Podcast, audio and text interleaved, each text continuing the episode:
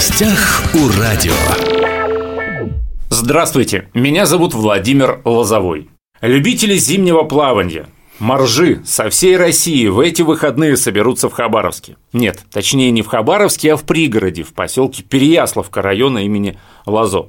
На озере Драга 21 и 22 января пройдет второй этап открытого Кубка России по зимнему плаванию среди пловцов разного уровня подготовки и 11-й кубок на призы главы администрации района имени Лазо. Напротив меня у микрофона Александр Комаров, мастер спорта, руководитель Федерации зимнего плавания Хабаровского края. Александр, здравствуйте. Здравствуйте. Итак, давайте сразу перейдем э, к вот этим соревнованиям. Расскажите, с каких городов э, в Хабаровск, в Переяслав, куда приедут э, пловцы? Ну, у нас собираются э, уже порядка 100 участников зарегистрировались. Это большая команда приедет с Приморского края, больше 30 человек. Большая команда будет наша. Мы на прошлых соревнованиях выставляли, команда была 48 человек. Но в этом году надеемся, что будет примерно столько же. Также э, большая команда приезжает с Амурской области, с Благовещенска, с Сахалина, с Комсомольска. А много будет э, участников Запада. Это с Новосибирска, с Кемерово, с Ульяновска, ну и других регионов России. Москва, Петербург. Москва, Петербург тоже будут представлены. Но в основном, я так понимаю, это Дальневосточный федеральный округ. Ну, потому да. что близко. Да, это близко, потому угу. что билеты дорогие, поэтому э, в основном будет Дальний Восток. Но мы после наших соревнований сами летим, значит, в Калининград на соревнования, это уже будут следующие этапы Кубка России, затем Санкт-Петербург, Уфа, МИАС, и последний этап это будет во Владивостоке. Те пловцы, которые приезжают с центра России, с западных регионов, а, за свой счет они приезжают? Ну, кого-то где-то находят спонсоров, кто-то ну, за то есть свой сами, счет. да, этим да, занимаются, это поиском сами, да, денег на билеты, да. на проживание. А зачем с Москвы тратить время, тратить деньги, лететь в Хабаровск? Для чего?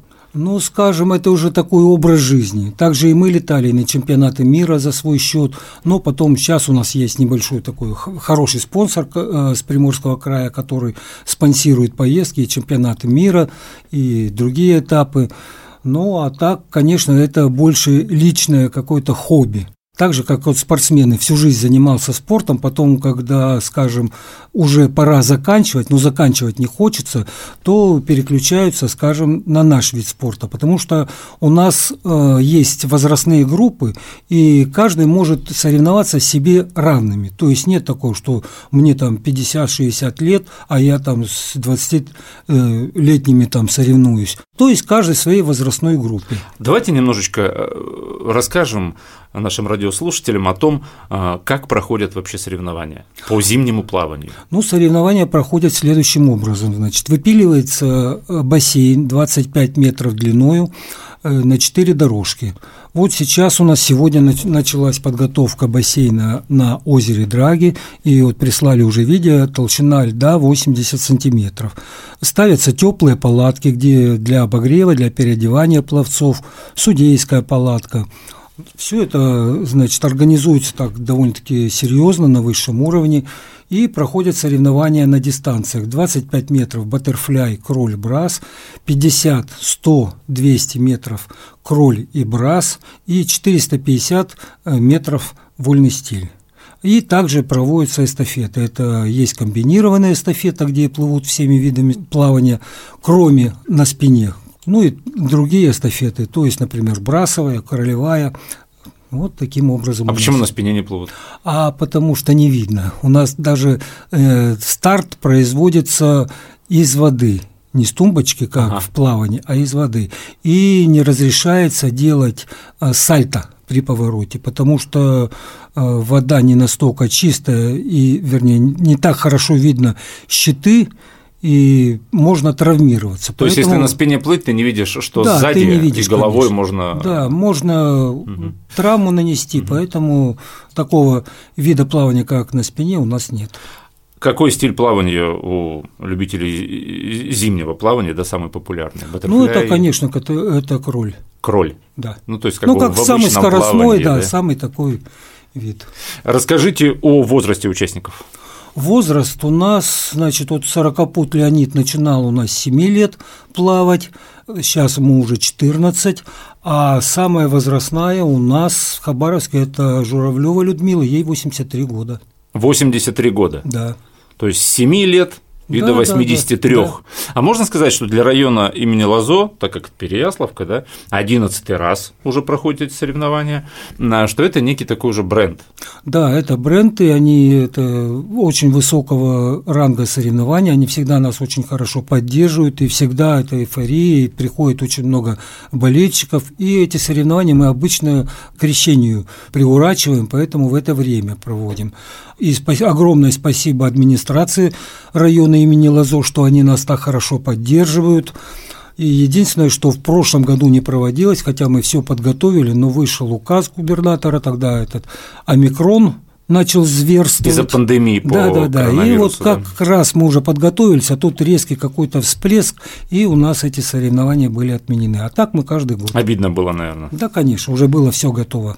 Если немножко поговорить о зимнем плавании как таковом, без соревновательной части, как в Хабаровске, в Хабаровском крае обстоят дела вот именно зимним плаванием? Много желающих? Где тренируются? Когда тренируются?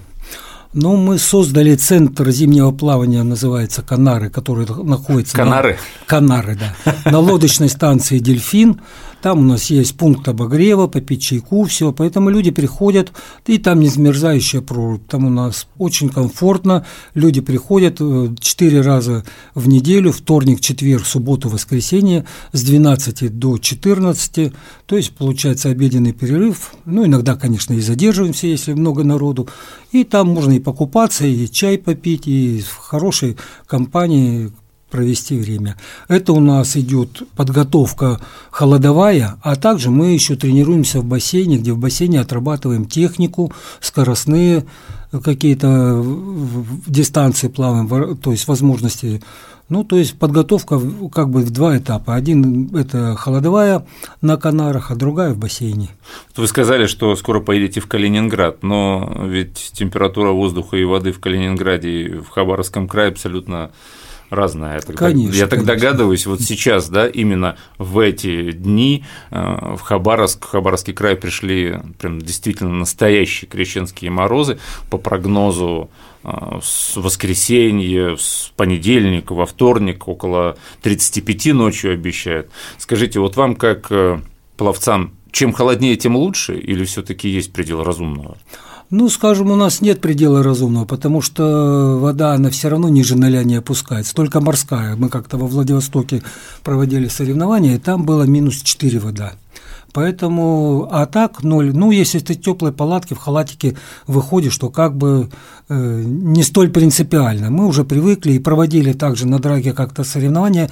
Было 33-36, вот такая температура, еще ветер. А приехали много иностранцев, это и Мелисса такая знаменитость, Эрик Антона с Франции, ну, наши хорошие друзья, которые русский язык выучили. Для них это, конечно, был шок, они не привыкли э, к таким температурам городом. Но Хабаровск считается вот среди всех городов довольно-таки экстремальным. Во-первых, потому что мы проводим в такой, в самый, скажем, лютый э, период зимы соревнования, ну а потом и температура, конечно, у нас отличается от западной намного. Там, если лед там 20 сантиметров, а не где-то вот это, то у нас вот был и метровый лед, но сейчас вот мы пилим 80, 80 сантиметров. сантиметров да. А иностранцы были, вы поддерживаете отношения сейчас? Конечно, поддерживаем, переписываемся.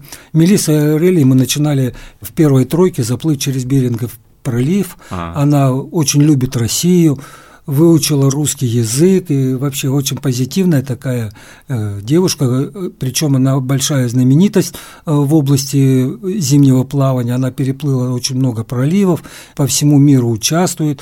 Эрик Кантона тоже француз, он тоже, мы с ним встречались на чемпионатах мира постоянно, тоже такая знаменитость, тоже выучил русский язык, ему Россия очень нравится, и они, когда приезжают к себе, и там, вот они, это они рассказывают, там идет антироссийская очень сильная пропаганда. И когда они рассказывают своим друзьям, э, что на самом деле в России, те вот такие глаза вот широкие открывают и не могут поверить, потому что, говорит, у них идет кругом очень сильная антироссийская пропаганда. И наши связи, они помогают людям открыть глаза и увидеть э, настоящую Россию.